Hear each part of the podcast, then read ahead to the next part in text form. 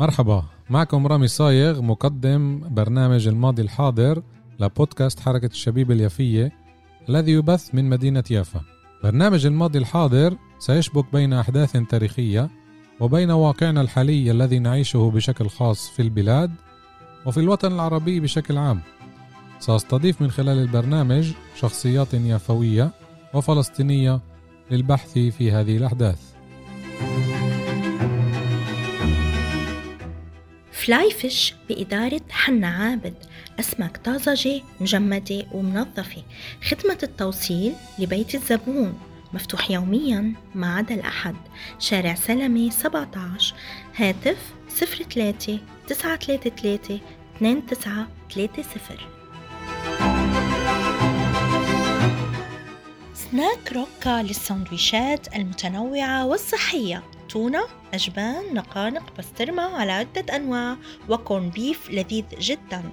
إضافة إلى السلطات الغنية والشهية والمتنوعة. طلبات دليفري تصل على باب بيت الزبون في يافا يفتح كل الأيام ما عدا نهار الأحد من الساعة السابعة صباحا حتى الساعة الثانية بعد منتصف الليل. روكا شارع يفت 42 هاتف رقم 03 534 35 53 انستغرام روكا R O K A مساء الخير للمستمعات والمستمعين. حلقة جديدة الماضي الحاضر. معكم رامي صايغ بحلقة عن بلدة عبلين ومعي الضيف أسعد داود متخصص وباحث في المباني التاريخية من بلدة عبلين. أهلا وسهلا فيك أخ أسعد. إيه، أهلا وسهلا وأهلا وسهلا بالمستمعين. إيه، برنامجنا اليوم راح يكون شيق أنا متأكد لأنه بلدة عبلين أو قرية عبلين في كتير منا لسه بيستعمل مصطلح قرية. هي قرية مش من آه، أكبر قرى الجليل بس إنه في عندها أكيد تاريخ زي باقي قرانا الفلسطينية حابين نتعرف عليها من خلالك. وأكيد راح تعطينا معلومات آه، تاريخية و كمان من الحاضر إحنا دائما بنحب نبدأ بالتاريخ. برنامج الماضي الحاضر لازم نذكر أهالينا بتاريخ هاي القرية. إيش بنفع نعرف عن القرية ما قبل الميلاد؟ إذا بنفع نقول هل هي كانت متواجدة؟ آه، تاريخ القرية بلين القديم وإحنا حصلنا عليه من خلال حفريات أثرية اللي صارت بأبلين الحفريات هاي كانت قليلة يعني عندنا تقريبا أربع حفريات. بالبلد القديمة ومن هاي الحفريات حصلنا على معلومات إنه هاي المنطقة كانت مسكونة من الفترة العصر الحديدي. يعني تقريبا ألف سنة قبل الميلاد. والطبقات الأثرية اللي انوجدت كانت من كل الفترات من العصر الحديدي من الفترة اليونانية من الفترة الرومانية البيزنطي الإسلامي الصليبي. المملوكي العثماني ولحد اليوم. يعني في عنا استيطان متواصل بقمة الجبل بعبلين طبعا حوالي عبلين في عنا كمان عدة آه، مناطق آه، أثرية اللي اليوم. آه، في عنا حتى من فترات سابقة. يعني في منطقة عبلين بين عبلين وشفعمر في منطقة عين عافية أو المنطقة اللي بنسميها إحنا الرجم. هناك عنا آثار من العصر البرونزي من تقريبا 2500 سنة. قبل الميلاد. آه، في عندنا بسهل عبلين منطقة اللي وجدت فيها آثار من ما يسمى ما عصر ما قبل التاريخ حوالي سبعة ثمان آلاف سنة. ففي منطقة جبل أبو مدور كمان من فترة الرومانية والفترات اللي قبلها كمان وجود يعني عبلين واللي حواليها هي منطقة مسكونة من من آلاف السنين. جميل.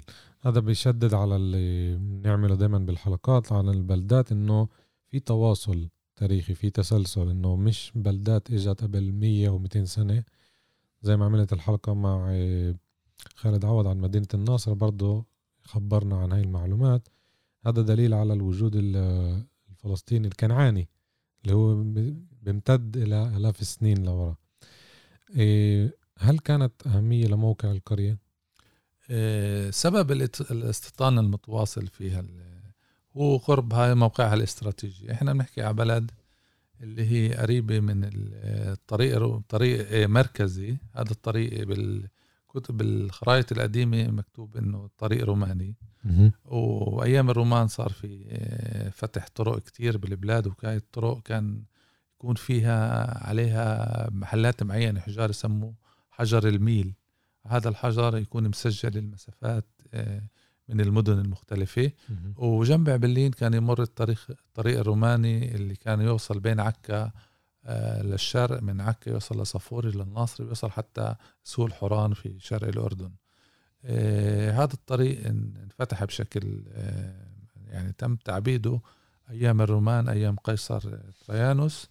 وكان يمر بوادي عبلين منطقة وادي عبلين هي منطقة خطرة بالنسبة لهذا الطريق.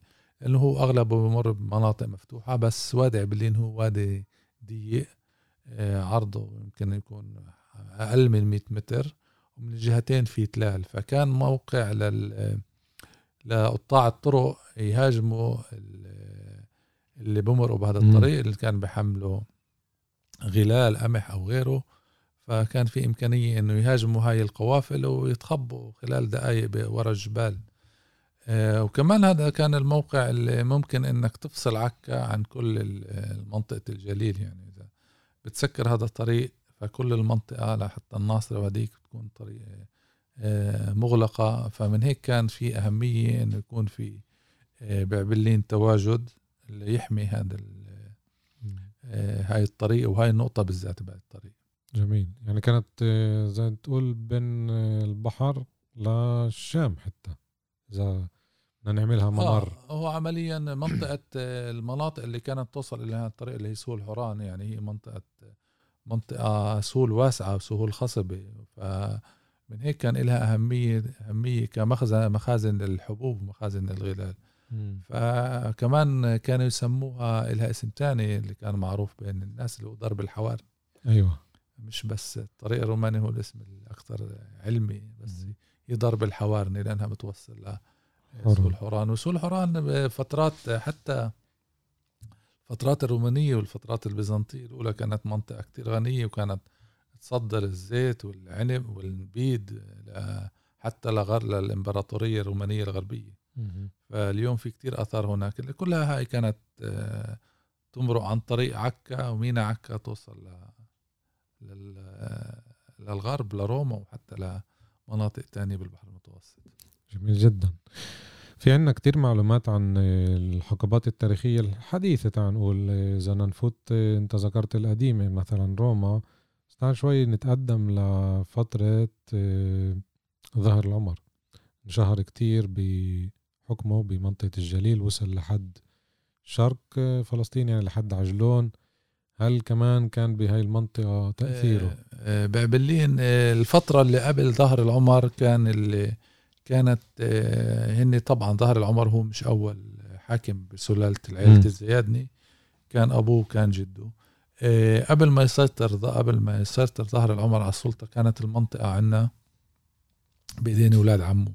مم. كان مركزهن بال بالدمون قرية الدمون اللي هجرت سنة 48 آه، بعدها سيطر ظاهر العمار ولما الفترة اللي سيطر فيها على عكا أخوه لظاهر اللي هو يوسف أخوه اللي أكبر منه آه، سكن بعبلين وبنى سور حول البلد وبنى جامع مع ميدانة عالية اللي كان يقدر يراقب فيها الطريق يعني يراقب فيها منطقة واسعة اللي هي بتشمل الطريق الروماني بتشوف عكا بتشوف الكرمل بتشوف حتى راس الناقورة من هذيك المنطقة. آه، فهذا وجود يوسف العمر بهذا الموقع هو بسبب موقع أهمية الموقع الاستراتيجي.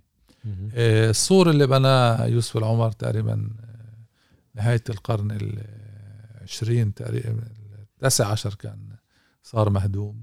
انهدم أكيد السكان استعملوا الحجار لبناء مباني بيوتهم يعني المباني اللي بنوها بهذاك الوقت. آه، المسجد بعده اليوم قائم. قبر يوسف العمر موجود بالمسجد بس الميداني اللي كانت موجودة انهارت من أكثر من مئة سنة. بس في اليوم ميدان جديدة. ظهر العمر هو عمليا الفترة الأولى اللي بنقدر نحكي فيها عن آه، عن تاريخ عبلين وكمان بهاي الفترة عبلين آه، كانت يعني من ناحية اقتصادية كان لها أهمية. آه، أراضي عبلين الغربية يعني السول كانت كلها يزرعوها قطن والقطن هو عمليا تمكن ظهر العمر تمكن يبني. الكيان السياسي تبعه آه، عن طريق كمان آه، عن طريق يعني كان في خلفية اقتصادية لكل هذا. فكانت زراعة القطن هي أحد العوامل اللي ساعدته على بناء هذا الكيان والقطن هذا كان يتصدر كله لأوروبا وكان من أجود أنواع القطن. يعني سولع باللين كانت من الأراضي اللي كانت تنزرع قطن وبيحكوا إنه كان التجار الهولنديين والفرنسيين يتجولوا بين شفامر وعبلين وطمرة كلها ويشتروا محصول القطن قبل ما ينزرع. آه. وزراعة محصول القطن ظلت لنهاية القرن التاسع عشر بداية القرن العشرين. وبعدين يعني أنا بعرف من حياة أبوي هو وما زرع قطن بس يعني على فترته. بس هو شاف بذر قطن عندنا في البيت وسأل سيدي قال له كنا نزرع قطن. يعني إذا بتحكي عن نهاية القرن التاسع عشر كان في زراعة قطن بعبلين بعدين آه، ما بعرف شو الأسباب اللي القطن بطل بطل مربح. وكمان ظهر القطن المصري اللي هو ظهر أيام محمد علي باشا بعد صحيح. ظهر العمر. فصار الظهر صار ينافس القطن الفلسطيني. فانتهت زراعة القطن وصارت زراعة الغلال القمح والذرة في. مكانها جميل إيه، إذا بدنا نذكر إيه، مصادر تاريخية هل كان في رحالة ذكروا المنطقة ذكروا القرية في الفترات الحقبات في التاريخية عدة رحالة من اللي كانوا مرقوا جولوا بالبلاد اللي مرقوا جنب بعبلين أو بعبلين وذكروها مم. المصدر الأول هو رحالة قديم يعني من رحالة فارسي اللي اسمه ناصر خسرو. اللي هو مر بعبلين 1004 1046 يعني من حوالي ألف سنة. وبذكر إنه مرأت هو نزل بعكا ومن عكا تجول بالجليل. وواحد البلاد اللي زارها هي كانت عبلين بذكر فيها إنه زرت آه، قبر النبي هود. وقبر آه، عزير. آه، النبي هو أحد الأنبياء المذكورين بالقرآن الكريم. آه، وعزير هو واحد من الأنبياء اللي في سبي بابل يعني. آه، يعني بنقدر نقول إنه هدول القبرين ما كانوا موجودات ببابلين بس إنه ظهر كان نوع من من الطقوس الدينية إنه كل بلد كنت تلاقي فيها مباني مقام. مقام لهذا ومقام. يعني نفس النبي بتلاقي له قبر بالعراق قبر صحيح. بسوريا قبر بفلسطين قبر باليمن ف بس هذا بدل إنه البلد كانت مسكونة وكمان هذا أول مصدر بنشوف إنه مكتوب اسم عبلين مثل ما بنكتبه اليوم عبلين يعني قبلها ما في عندنا أي مصادر تذكر ال- البلد ولا اسم في تقديرات إيش كان اسم البلد بس هي بتضلها بمج... ب... ضمن تقديرات. هاي أول مرة في عندنا مصدر اللي بذكر اسم عبلين ذكرتني على الاسم في اسم إبلين اللي أعطوها ليبنة يبنة آه، وقت الصليبيين. آه في أبلين هاي كانت عيلة من العيال الصليبية أها. القوية اللي, اللي كانت مسيطرة على على كل الممالك الصليبية. آه، واحد منهم كان باليان. أبلين اللي في عليه فيلم اللي هو سلم سلم القدس لصلاح الدين. بعد معركة حطين. هاي العيلة كانت مستوطنة بعكا يمكن يعني المملكة الصليبية الثانية بعد ما رجعت القدس ل- مع صلاح الدين. عكا كانت عاصمة الصليبيين فهاي كانت من أول عيال. وكان لها بيفني كان لها قلعة مم. بس ما كتب التاريخ ما بت- بتحكي عن أي رابط بين عبلين أو يعني مم. اسم عبلين موجود قبل العيلة قبل قبل الحملات العيلة. الصليبية بخمسين فهل العيلة أخذت الاسم من عبلين ما في عندنا قدرش نعرف صحيح فيش مع إنه. في آثار صليبية بعبلين بس ما في آه. عندنا أي مصدر بقول إنه العيلة أخذت الاسم تشابه يمكن ال- التقديرات اللي عن عبلين إيش هي الرحاله اللي كانوا بال- بالبلاد من 200 300 سنة مم. أول شيء أعطوا تقدير إنه عبلين هي المدينة اللي كان اسمها زبولون اللي. موجودة بال العهد القديم العهد القديم مصاب زبولون بس اليوم ال- ال- باحثي الآثار بقول لك لا زبولون مش بهذيك المنطقة. زبولون أكثر بالجنوب منطقة عمك إسرائيل لأن لأنه هناك مرج بن عامر مم. هناك سب زبولون منطقة عبلين مش من ضمن زبولون. آه، في بحث تاني اللي بقول إنه عبلين هي افلايم من كلمة إف إيفل اللي هي معناها عين. يعني افلايم يعني عيون مي تنين. أها. وبربط الاسم لعيون المي اللي موجودات بكوكب جنب عبلين بس كمان هدول شوي بعاد يعني عبلين يعني كلها تقديرات اللي ما إلها ما إلها يعني دعم علمي مهم. أكيد إيه، اسم عبلين كمان بنلاقيه بالأردن في بلد قريه صغيره كمان اسمها عبلين مهم. مثل مثل عبلين اللي عندنا وفي كمان آه، أبلينا في كمان مدينة من المدن العشر اللي كانت أيام الرومان بشرق الأردن المدن العشر هي منطقة منطقة سياسية يعني زي تحالف سياسي لمدن منها جرش وام قيس وحتى بيسان. اللي كان عليها حاكم ومذكورة بالإنجيل بالنسخة الإنجليزية أبلينا مم. بالعربي أبلية أو الاسم أبيلا أو بسموها. فالاسم موجود بس إيش معناه؟ ما في حدا. كلها تقديرات ما في حدا بيعرف هل هو اسم أصله روماني أو أصله كنعاني أو أصله مهم. آه، تقدير صعب كتير تحدد دول هذا التقدير صحيح بس الاسم عبلين موجود ألف عين باء لام يا نون هذا بكتاب ناصر خسرو اللي هو مكتوب بالفارسي بس أحرف عربي يعني مم. نفس الأحرف موجودة من ألف سنة مهم. تشددت على ال- الأحرف يعني ألف عين باء لام ياء آه هيك هيك مكتوب مم. إحنا بنقول عبلين من ال- الحرف ال- الأول ساكن بس. بالعربي الفصحى ما فيش ما فيش حرف ساكن بأول الكلمة آه. يا بقولوا عبلين يا بقولوا اعبلين. كثير عربي فصحى. بس الاسم العامي هو عبلين. آه، بالفصحى ال- ال- الأصل لازم تنكتب بالألف إذا ما نحكي شلون صح وغلط أوكي ما يعني ما تقدرش تقول يعني أما إنك تكتب حرف ساكن بالأول هذا مش مم. مش مقبول بس هاي لهجتنا العامية هي هيك. صحيح إذا أنا نذكر هاي الفترات إيه، بعده بشوية في كان لنا شخصية مشهورة الحاكم المحلي للجليل بعد فترة زهر العمر إيه، عقيل الحاسي إيش نقدر نس- آه نسمع هاي عنه؟ هاي الفترة اللي هي فترة آه مميزة يعني عبلين كمان كان لها دور استراتيجي بسبب موقعها مهم. آه، آه، سنة 1833 قوات إبراهيم باشا بتغزو سوريا بتسيطر على سوريا بتوصل يعني بتوصل حتى أنقرة. ضد بدها- الأناضول. آه الأناضول. آه، بحاولوا سنة 1840 بحاولوا آه، يكملوا يس- يسقطوا السلطان العثماني فبتواجههم الدول الغربية بتجبرهم ينسحبوا. فبتهدد مصر بتهدد الإسكندرية فقوات آه، قوات إبراهيم باشا بتنسحب.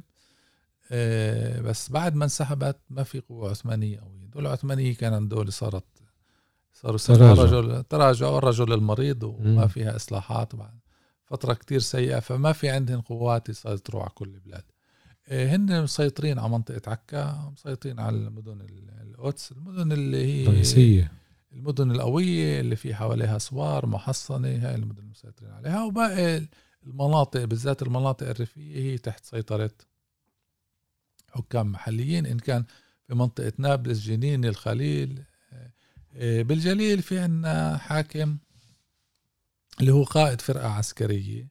آه، فرق عسكرية شبه نظامية اللي كان ال- العثمانيين يستعملوها يعني يستعينوا فيها. وهو شخص اسمه عقيلة الحاسي. مم. أصله أبوه من ليبيا. ووصل البلاد في فترة سابقة ممكن فترة الجزار أو الفترة أو فترة سليمان باشا. وهذا الشخص بيكون ضمن فرقة وبعدين هو بصير قائد ل- بيكون ضمن فرقة لواحد من دار عون الله. كمان هن من هذا ال- عنده كان شكل من هاي القوه من هاي القوات. بعدين هو بصير قائد فرقة اللي بيكون اللي باخذ عبلين كموقع له. آه، آه، هاي كانت تقريبا 1845 هاي الفترة. وهذا الإنسان بيستطيع بيقدر يسيطر على الجليل لحوالي 30 سنة لحد 1870 مات لحد ما مات واندفن بعبلين وفترته كانت دائما العثمانيين يحاولوا يبعدوه. بس هو لما يبعدوه كان يقدر يعمل لهم مشاكل كفاية إنه ينجبروا آه، يساعدوه ف وهذا الشخص آه، كمان اشتهر ب... بالنسبة للأوروبيين وفي أحداث اللي بتخليه اللي خلته ينشهر. الأول كان إنه هو رافع فرقة فرقة بحث للجيش الأمريكاني. كان الأسطول الأمريكاني آه، نزل بعكا وكان في آه، معاهن شخص اللي هو قائد الفرقة اللي هو كولونيل لينش وكان وظيفتها استكشاف البحر الميت ونهر الأردن. هاي الفرقة بتنزل بعكا بدها مرافقة حراسي لأنه الأمن مش هالقد مستتب يعني مم. بالبلاد فالعثمانيين بطلبوا منهن آه، رشوة عالية. مبلغ عالي ما بيتفقوا آه، بشكل معين بتعرفوا على عقيلة آغا وبطلبوا عقيلة الحاسي اللي هو كمان معروف باسم آغا عقيلة آغا. آه، وبرافقهن كل الطريق. خلال هذه المرافقة ب- بتعرضوا لهجوم من مرات من قطاع طرق مرات من قبائل بدوية. تانية وهذا الشخص بيقدر يحميهن فلما بيرجعوا لأمريكا بنشروا كتابين الكتاب الأول عن البحث العلمي عن البحر. الميت وال- والكتاب الثاني عن السفر تبعهن شو صار معهن وكيف آه، آه، شو واجهوا من صعوبات وكيف هذا الشخص عقيلي أغا قدر يحميهن مع, إنه الفرقة اللي معاه كانت كتير صغيرة نسبيا للفرق اللي. هجموهن وبيكون في رسمات و رسومات لعقيلة آغا وللخيول تبعته والخيام وال... فبصير شخصية اللي كل واحد آه، من المسافرين أو الرحالة اللي بيجوا على البلاد معنيين يقابلوا هذا الشخص جميل إيه. كمان حادث اللي بيشتهر في عقيل بسببه هو اللي صار سنة 1860 بلبنان. آه، لبنان بتبدأ فيها حرب أهلية دائما معتادين على الحروب الأهلية وبتبدأ بحرب اقتصادية يعني بالأساس بين الدروز اللي كانوا أصحاب الأملاك الموارنة اللي كانوا الفلاحين فبتصير الحرب تتحول لحرب طائفية العثمانيين حرب طائفية عامة بين المسلمين والمسيحيين العثمانيين بيدعموا المسلمين فرنسا بتدعم المسيحيين فرنسا بتفوت على بيروت. آه، الحرب بتتطور العثمانيين بيسحبوا الحرب لدمشق وبصير اعتداء على الحارات المسيحية واللي بوقف جنب المسيحيين كان الأمير عبد القادر الجزائري اللي حماهن وجمعهن ببيته. آه، آه، العثمانيين كمان بجربوا يجروا هذه الحرب لفلسطين للجليل. ولكن بيكون قدامهن عقيلة آغا اللي بتوجهوا له المسيحيين من الناصري وكان الوجيه تبعهم هو طنوس عوار اللي بقول له إنه سمعنا إنه في مجموعات تتحرك بدها تهاجمنا فبطلب مساعدته وهو بقول له أنتوا خلاص تحت حمايتي. إيه، ف آه، بسبب هذا الشخص ال- آه، ما صار إشي. السلام ضل مستمر بهاي البلاد. كمان بعكا في من وجهاء عكا كمان منعوا أي اعتداء على المسيحية. ولهذا السبب بيحصل على تقدير كبير من الدول الأوروبية. يعني ولي عهد ب- بريطانيا اللي زار البلاد أعطاه بكرمه العقيل الاغا وبعطيه هدية. وكمان نابليون الثالث. آه، كمان نفس الإشي. وكمان قيصر آه، نامسا مهم. آه، بعطيه سنة 1869 كمان تقدير. فمن هيك هو يعتبر شخصية إيجابية كتير بالبلاد يعني هو أنقذ البلاد من حرب أهلية ما كان حدا بيعرف شو كانت عواقبها. آه، بنهاية حياته بعد ما العثمانيين نظموا أمور يعني شوي صاروا بدهن وبدهن يتخلوا عن هاي القوات اللي القوات اللي تقريبا شبه نظامية آه، بيقترحوا عليه وبعد ما دخل عصر التنظيمات وعصر القانون الأراضي العثماني بيقترحوا على عقيل آغا إنه يعطوه منطقة أراضي كبيرة في منطقة آه، اليوم هي أرض شفعمر يعني عمليا اليوم منطقة أفيك مهم. اللي هناك في مطحنة القمح فهو برفض بقول أنا وين وين جنودي موجودين هاي الأرض إلي أنا بديش يسيبوا لي أنا بديش أصير غباري يعني غباري يعني أغبر آه، أو عيب طحين القمح. فهو برفض هاي الشغلة وما وما, بيقبل يتعامل يعني يتعامل مع الأنظمة الجديدة للعثمانيين وبموت سنة 1870 وبدفنوه بعبلين إيه كمان في حول القبر تبعه اللي موجود اليوم بالمقبرة الإسلامية بعبلين إيه بصير نوع من الطقس الديني المميز. يعني بيعتبروه مثل شفيع للخيول. بصير كل واحد عنده حصان مريض الحصان كان ينعد شيء كثير مهم. بهذيك الأيام وشيء. فبيكون ياخذ بصير ياخده ويزور في القبر على أساس إنه آه، يشفى من المرض. ولهذا السبب القبر انحفظ لليوم بنعرف محله. وقبل آه، حوالي ثلاث سنوات اجى أحد أقربائه من لندن وتتبرع بترميم القبر. وكمان ساهم في إصدار كتاب اللي كتبه جوني منصور عن عن العقيله كتاب بعطي تقريبا صورة شاملة عن كل الأمور اللي اللي مر فيها وتاريخ عقيل عقيل آغا الحاسي. طبعا هذا الشخص اللي بيقرأ تاريخ القرن التاسع عشر إلا ما يواجه إلا ما يصادف هذا التاريخ يعني بيعتبروه رجل الجليل القوي. اللي قدر يحكم تقريبا فترة 30 سنة آه، بقرن اللي هو كان في تغييرات كبيرة وأنظمة صحيح.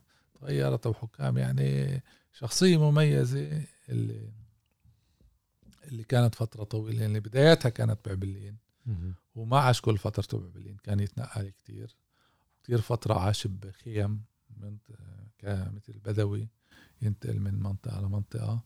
بس بدايته كانت بعبلين وتوفى كمان بعبلين والقبر موجود بعبلين يعني سلالته قلت لي موجودة بس مش إيه، بفلسطين السلاله ضل واحد من من من الأولاد ضل بعبلين اليوم في عائله عائله بعبلين من دار الحسي بس ابنه والمجموعة المسلحة الفرقة العسكرية اللي كانت معاه انتقلت للأردن.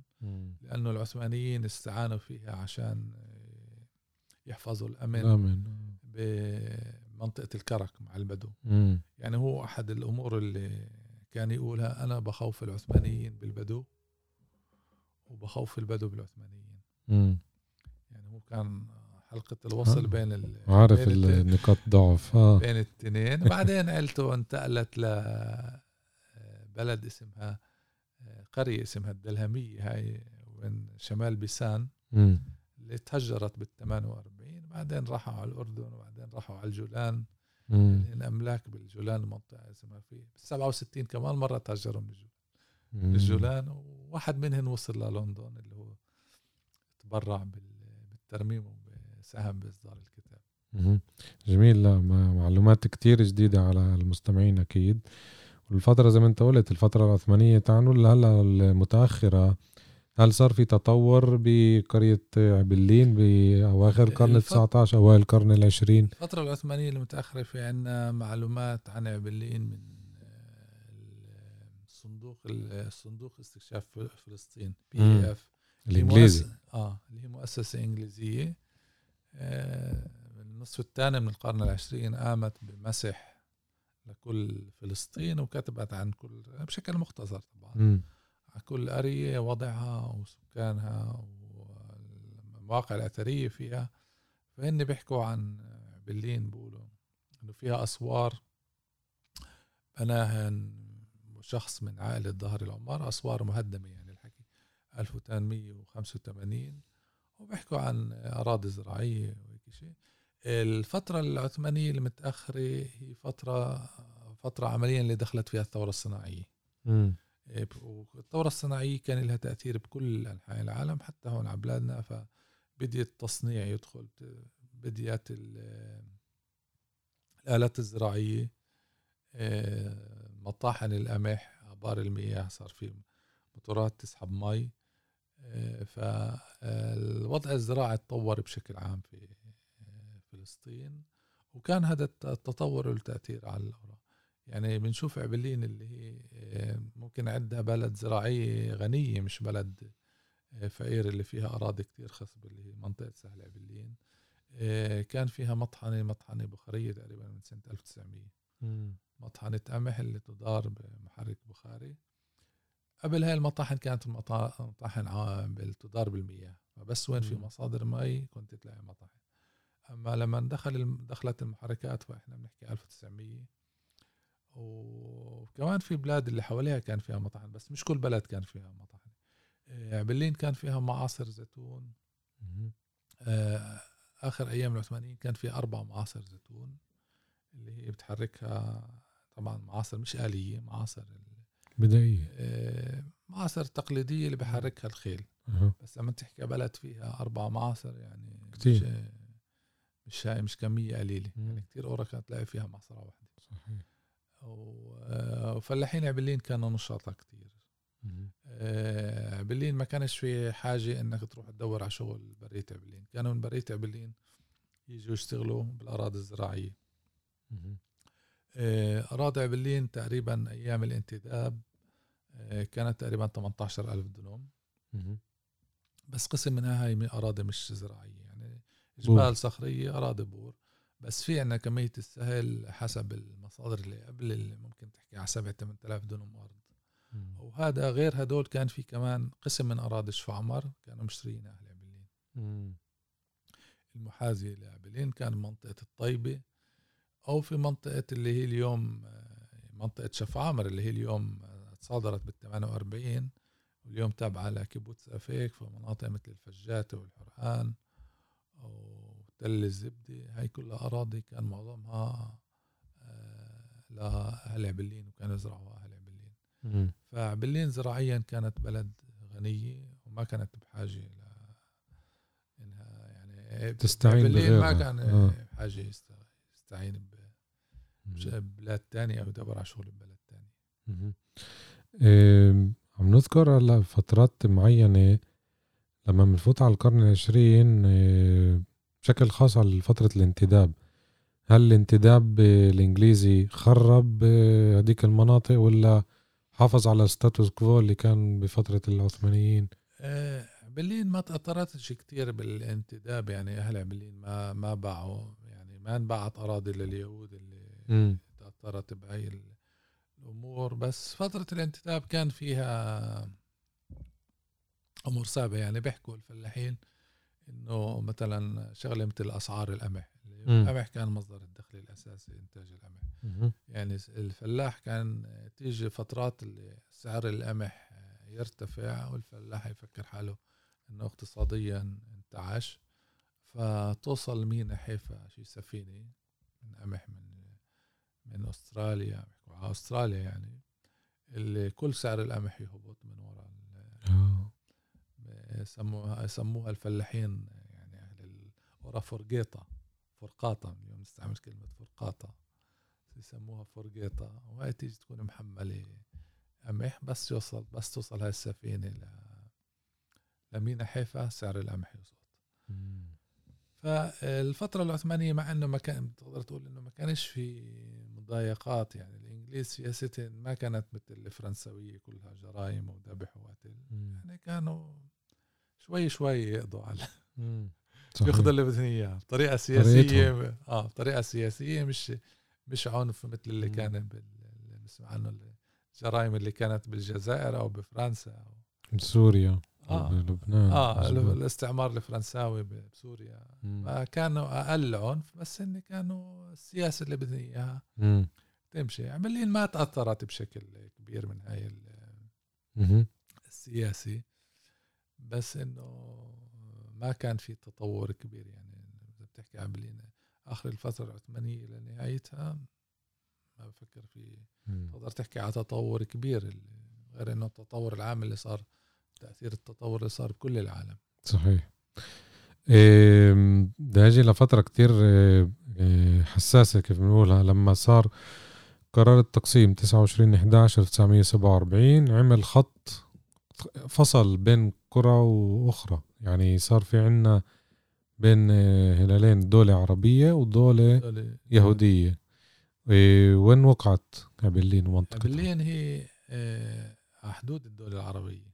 يعني داخل الدولة العربية داخل الدول العربية مم. آه، الأراضي اللي قلت لك عنها اللي حكينا عنها اللي هي منطقة الفجات والحرقان اللي كانت محاذية لأرض عبلين.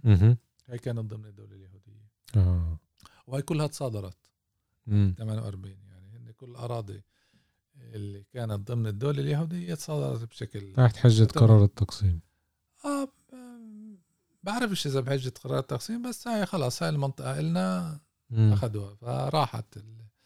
يعني صدروا كمان بحجج تانية. مم. بس هذا الحد هو عمليا كان سهل. عبلين كان هو حد بين الدولة اليهودية. آه، عبلين ما بال 48 يعني ضلت. آه، وتقريبا كل القرى اللي اللي الدولة العربية اللي بالجليل كل القرى اللي بمركز هاي الدولة تقريبا ضلت. آه، المحيط ال- الحدود الدول الدولة المنطقة العربية آه، معظمها تهدمت اللي عندك مثلا مثل الرويس اللي كانت غربية أمراء الدمون البروي آه، من الجنوب إذا بنحكي عن منطقة آه، معلول والمجادل عندك معار كمان آه، معار هي ال- البلد الوحيد اللي شوي آه، مش على حدود.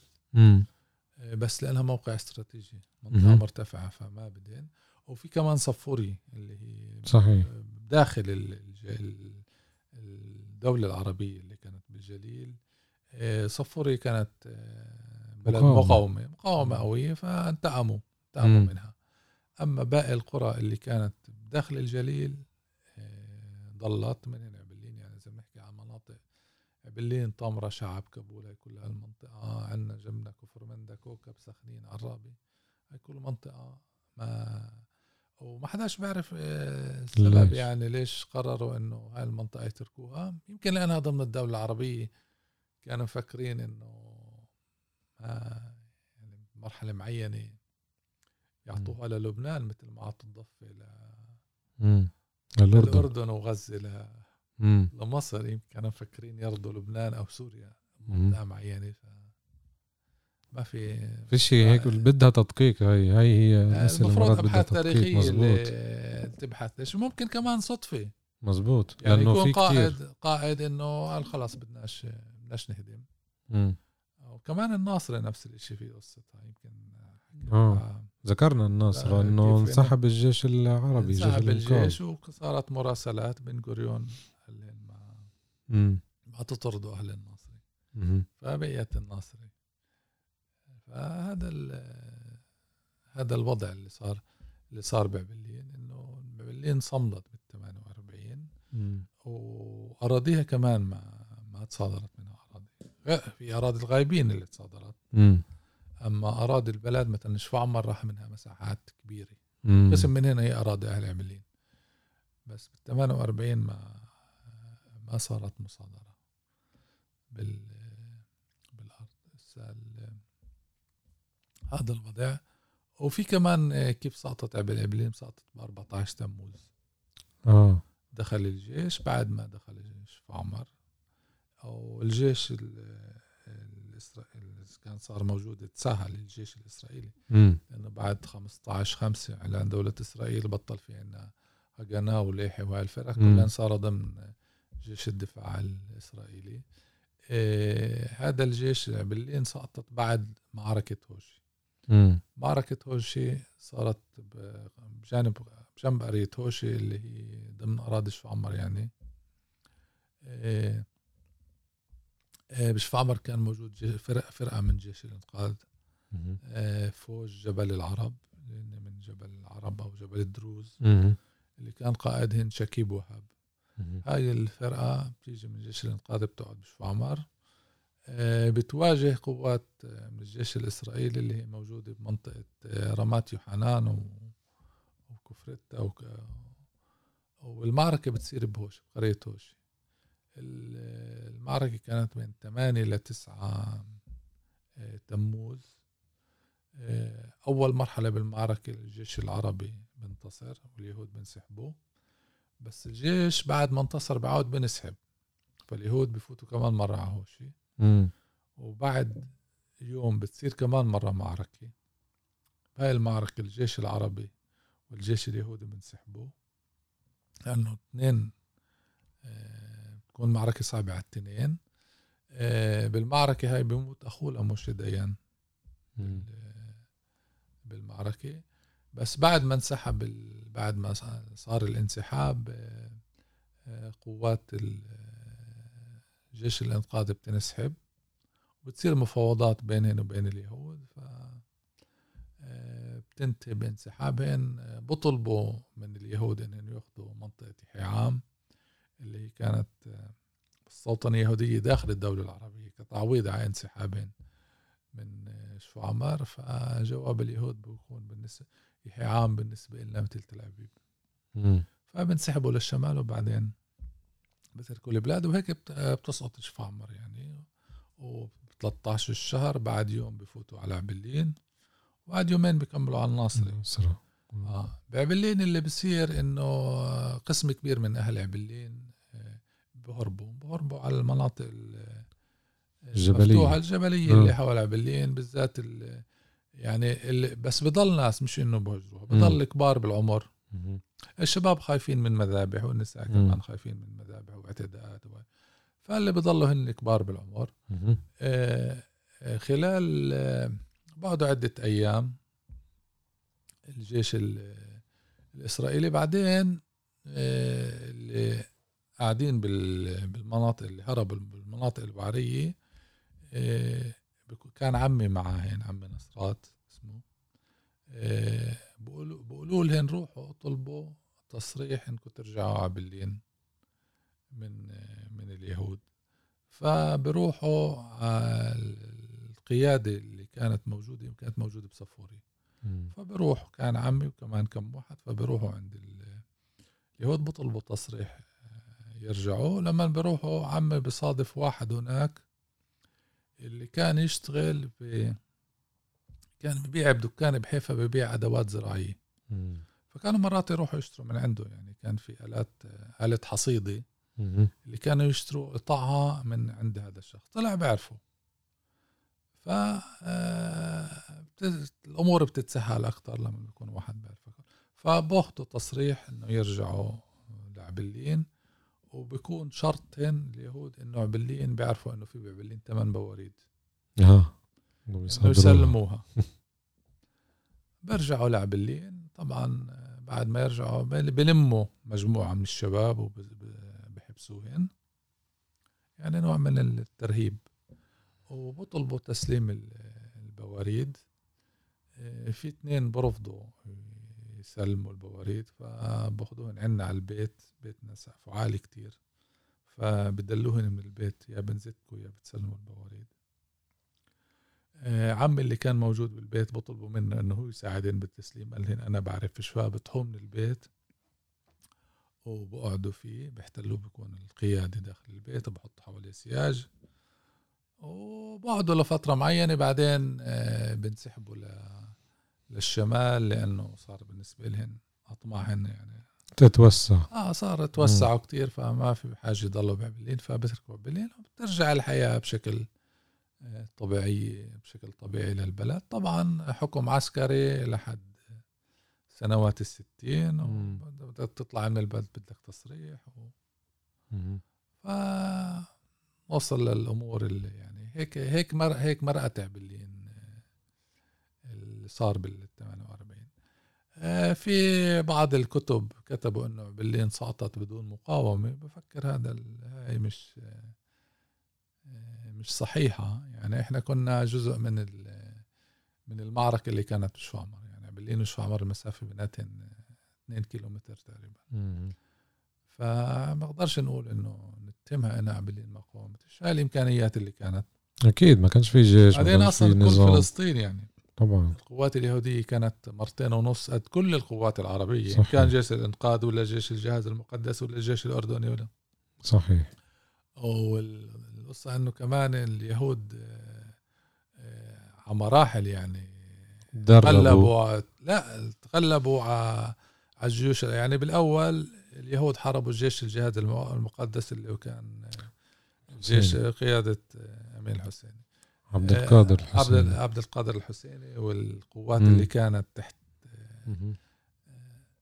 آه 15 5 أعلنوا الاستقلال. ب 15 5 تقريبا كان جيش الجهاز المقدس منهار كل. القيادات كانت يا مقتوله يا جرحينه كان صار مستشهد عبد القادر الحسيني وغيره وكان صارت مرأة مذبحة دير ياسين. دير ياسين يعني بعد ما صارت كل هذا بعد ما قضوا على جيش الجهاد المقدس الجيش الفلسطيني فات جيش الانقاذ. فات الجيش الأردني فات.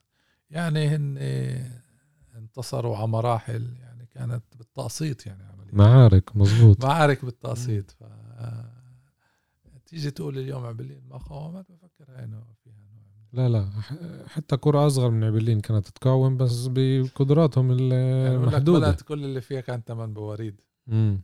وكمان في ناس راح يعني محاولات جلب السلاح كمان كانت مم. موجودة اللي راح يجيبوا سلاح قالوا ما فيش شيء.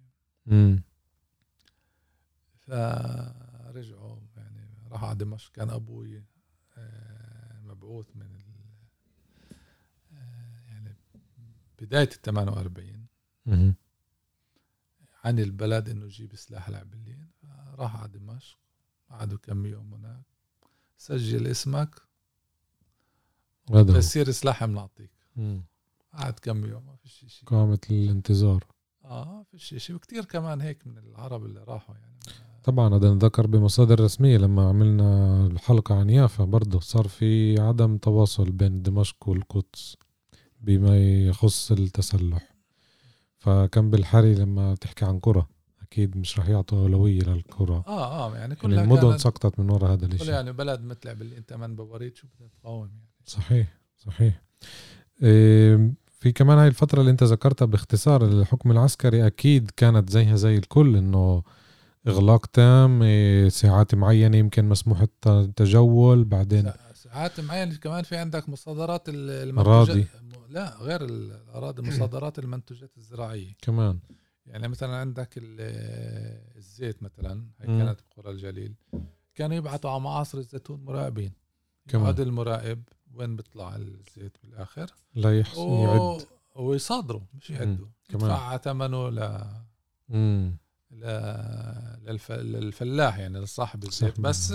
ثمن يعني مثل مصادرة الأرض ثمن. رمزي مم. يعني ومرات يقدروا يهربوا شوية زيت أو أو مرات يدفعوا رشوة حتى شوي للمراقب بس إنه المنتوج الزراعي مصادر وكمان منتوجات تانية أنت وكمان ضلينا يعني كل عملية الزراعة آه، لحد لحد ما انتهت الزراعة بإسرائيل. كنت كتير مزروعات ما تقدرش تزرعها بدك تصريح. آه. يا بدك تصريح يا بدك كميات مي اللي ما فيش عندك أهو. موجودة عندك. فنظام الحكم العسكري ضل موجود لل 67 بعتقد قبل الحرب. 66 هيك شيء آه. قبل الحرب الست أيام. بفترة قالوا خلاص بدنا ننهي المشكلة هون نتفضل ال- الخارجي آه مزبوط للضفة والهاي فلغوا الحكم العسكري. بس ال- ضل في نوع من ال- التمييز يعني لليوم موجود بس إنه بالمجال الزراعي كان التمييز شديد يعني. لأنه هذا المصدر الرزق الأساسي. مصدر رزق. يعني لليوم بد إذا بدك تعمل آه، ال- الامتيازات يعني إنتاج الحليب والبيض مش مم. بين الكيبوتسات والمشرفين أها. العربي إذا بده يعمل آه، يربي دجاج فيش حدا بيشتري منه المنتوج أو أو ينتج حليب أو ينتج. صحيح هاي كمان قضية فهاي نوع من التمييز اللي موجود لليوم مم. بحجج تاني مش ما بقول لك لأنك عربي من وقتها. صح حجج ترخيص وحجج حجج بالذات آه. ترخيص آه. تلويث بيئه و...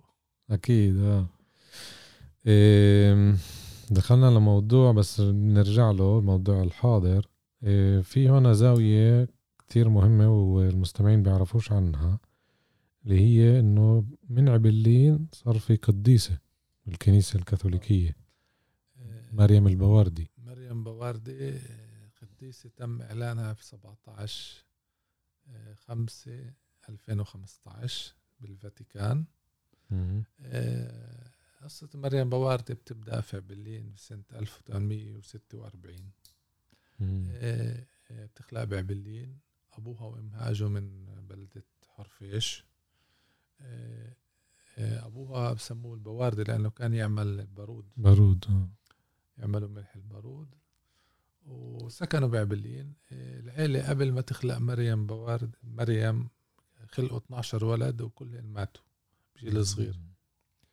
فالعيلة بسبب يعني مع إنه الإمكانيات صعبة كتير فبقرروا يروحوا يحجوا على بيت لحم.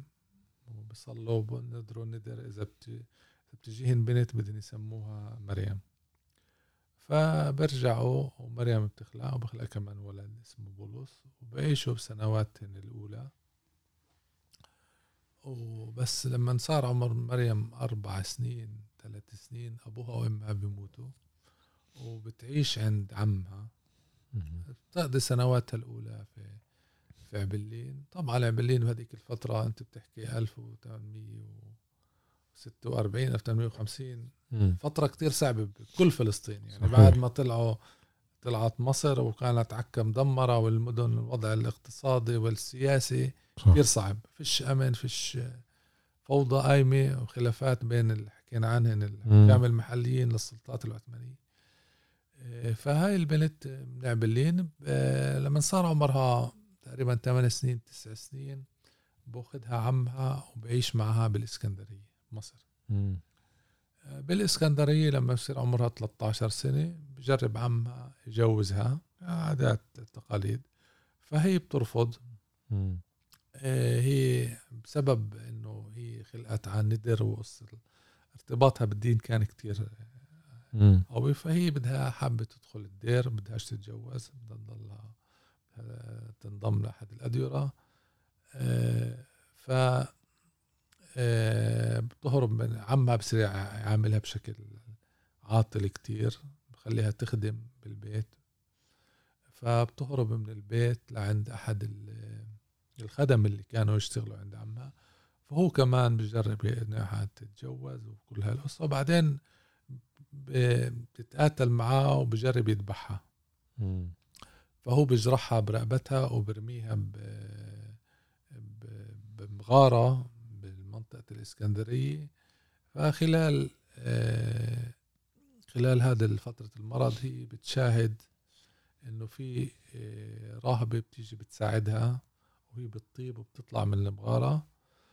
وبعدين آه، بتجرب تبحث على أخوها. ترجع لهون. ف بتيجي بتسافر للقدس بعدين بتسافر بتوصل بتجرب توصل حيفا. السفينة الطريق بتكون شوي البحر بيكون صعب فبتوصل بيروت. بتعيش ببيروت كم سنة بعدين آه، بتنتقل مع عائلة غنية. كان خادمة عندهم لفرنسا. مم. بفرنسا سنة 1867 بتقدر تنضم يعني غدير تطلع بدها تنضم لدير الكرمليت. وخلال آه، بعد ما انضمت للدير بتنتقل للهند مع فرقة من الراهبات بيبنوا دير بمدينة اسمها منغالور. هاي سنة 1870 آه، خلال سن... بعده سنتين بالهند بعدين بترجع على فرنسا بفرنسا 1875 بتأخذ إذن إنها تيجي على بيت لحم وتبني دير بيت لحم طبعا قصة الندر بعدها مرتبطة. بهذه القصة فبتوصل بيت لحم هي الوحيدة الراهبة اللي بتحكي عرب- عربي مم. بالبناء الدير هي بتدبر العمال بتدبر قصة الأرض وخلال سنتين الدير بيكون صار قائم وبسكنوا فيه. بعدين بتيجي بتبدأ مبادرة جديدة بدها تبني دير بالناصري. بتوصل الناصري وكمان بتمرق بهاي الفترة بترجع بتيجي بتزور عبلين وين خلقات وبترجع على بيت لحم. بس آه، خلال شغلها بالبناء الدير آه، بتوقع بتنكسر إيدها وبتصير عندها غرغرينة. تلوث وبتموت وعمرها 33 سنة. مم. فهاي الشخصية الفترة الأولى بتصير شخصية كتير آه، يعني مهمة بالنسبة للرهبان والراهبات بالكرمليت. وسنة 1983 آه، البابا يوحنا بولس الثاني بيعلن عنها طوبوية اللي هي المرحلة الأولى لإعلانها قديسة وقبل سبع سنوات البابا فرانسيس بيعلن عنها قديسة. وبيعلن عنها هي وكمان آه، قديسة اللي هي ماري ألفونسين اللي هي قديسة عاشت بنفس الفترة بمنطقة القدس وأسست دير ال- الوردية. وردية. آه وهن آه، أول قديسين بتم الإعلان عنهن بالفاتيكان خلال الألف سنة السابقات. مم. الفترة الصليبية من الأرض المقدسة. مم. الفترة الصليبية ما تم إعلان عن أي شخص من الأرض المقدسة. قديس وبيتها موجود بعبلين اثار أثار البيت موجود وتم الترميم. ترميم جزئي للبيت فممكن الواحد يشوف ال- المنطقة البيت المتواضع كيف مم. عاشت يعني هذه البنت اللي ربيت بيت متواضع وتيتمت آه، غدرت تبني سهم بنادر بالهند وكمان ببيت لحم فوضع كتير آه، خاص وشخصية كتير مميزة بنقدر نقول عنها. من الفقر الشديد اللي كانت فيه توصل ل آه، الدرجة من النشاط والعمل بالهند وبأوروبا وبأفريقيا يعني ثلاث قارات. بفترة زمنية قصيرة. فترة صعبة كتير يعني. لا وكمان زمنية قصيرة يعني إنه عاشت آه 33 33 سنة. ف... فمن هيك آه، مم. طبعا أهل عبلين بيعتبروها قديسة من قبل ما مم. يعني من بدايات القرن العشرين الرواية كانت معروفة لأهل البلد وكانوا يجوا رهبان من دير الكرمل بحيفا ويصلوا مم. وين ال وين البيت أثار البيت. كان كمان كان صار مهدوم. وهاي العادة ظلت موجودة واليوم البيت موجود بعد الترميم موجود بعبلين ومكان أهل عبلين بعدين بيصلوا كتير وبيجوا كمان ناس من آه، برية عبلين وبيجوا كمان آه، حجاج أجانب بيزوروا المحل. ف آه، رواية كمان كتير بتتميز فيها عبلين عن مناطق تانية. صحيح. شكرا كتير. معلومات عن جد مهمة وأكيد المستمعين ما سمعوش عنها. بالختام رح نحكي هيك بمختصر عن 2022 إيش اليوم عبلين قديش عدد سكانها؟ إيش وضعها بشكل عام؟ آه، عبلين اليوم سكانها تقريبا قريب ال 14000 نسمة. سلطة محلية. سلطة محلية قائمة من 1960 مهم.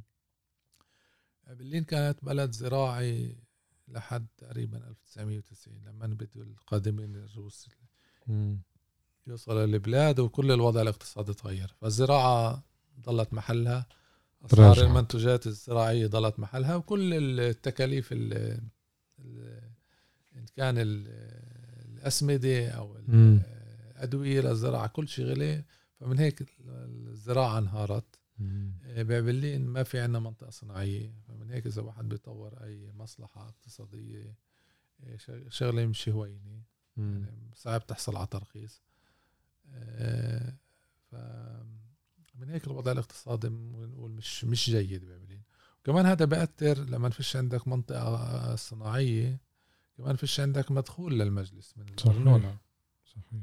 فمن هيك وضع المجلس عندنا وضع الاقتصادي يعني مش مش جيد ما نقدرش نقول وضع بسبب قل- قلة المدخول من ال- بسبب الناس فيش عندها دخل فالمجلس بيكون فيش عنده. دخل كبير. آه، فترة معينة كان عندنا مدخول من تربية الخنازير يعني من المسلخ. مم. آه، تربية الخنازير فرضت على عبلين يعني عبلين ما اختارت إنها تربي خنازير. 1960 في قانون الحكى حزير قانون تربية الخنازير بإسرائيل. بن غوريون آه، بشكل حكومي المتدينين بفرضوا حالهن مثل كل.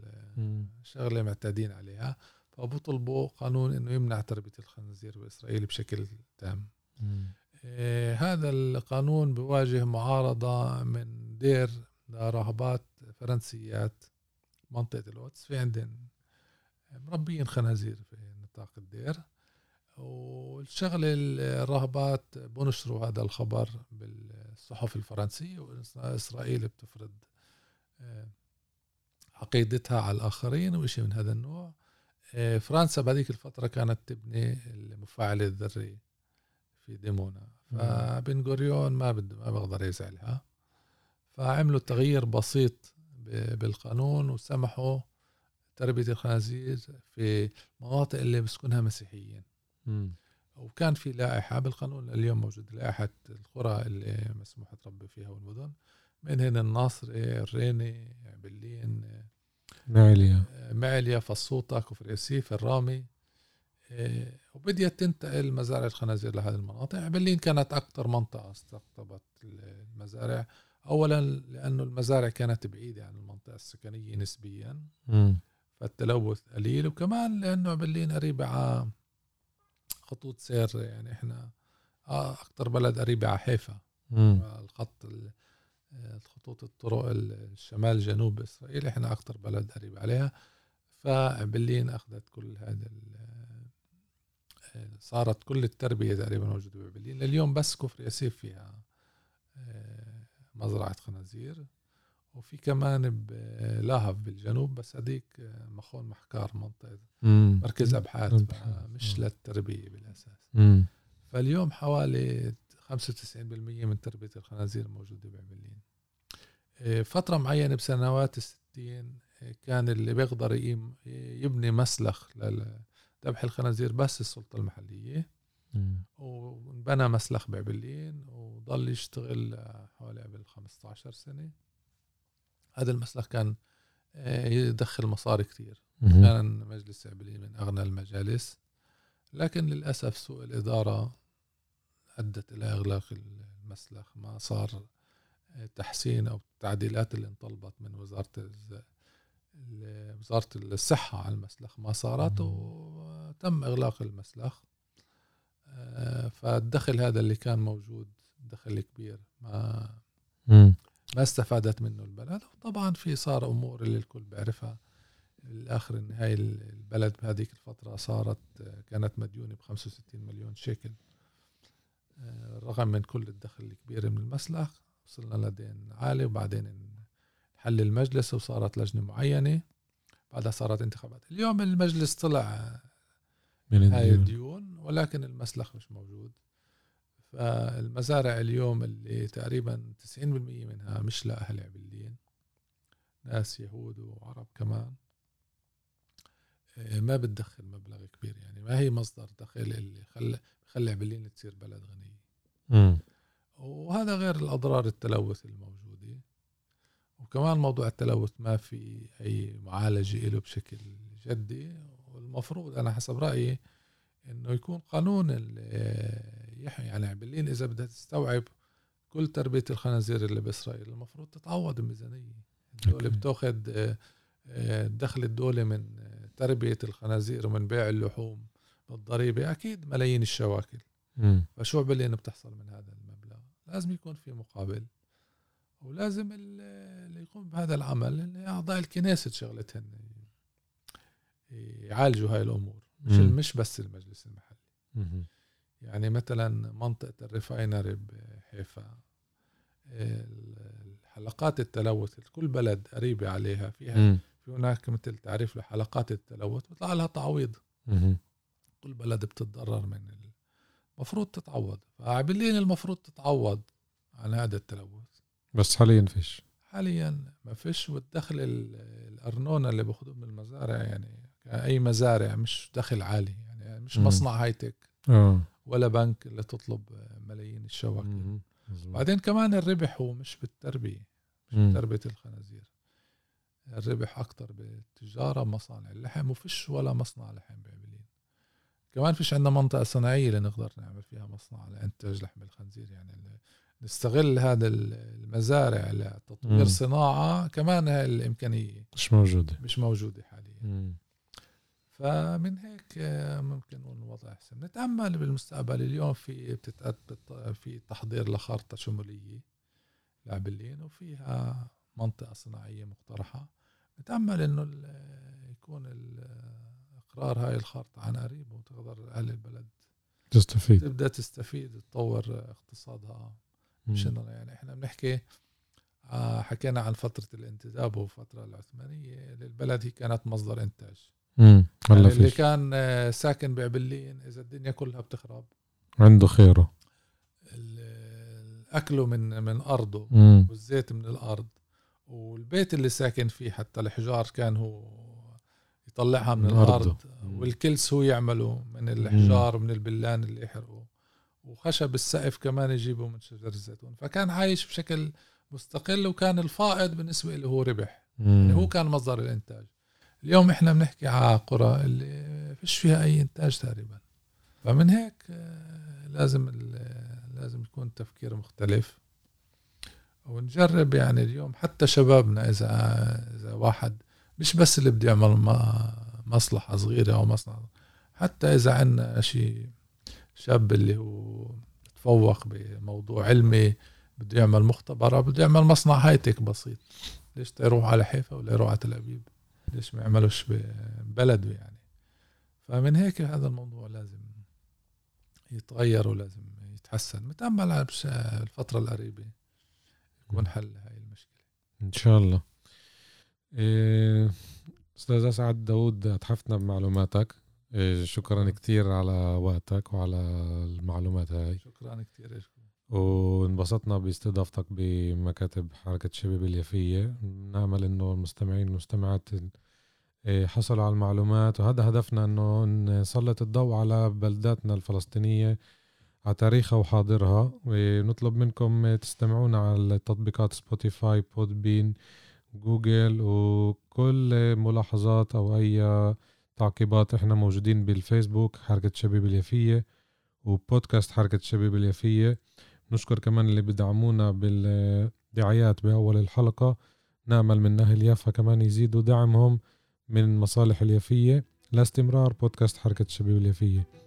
نلتقي لحلقة جديدة. كان معكم رامي صايغ شكرا لكم والله معكم.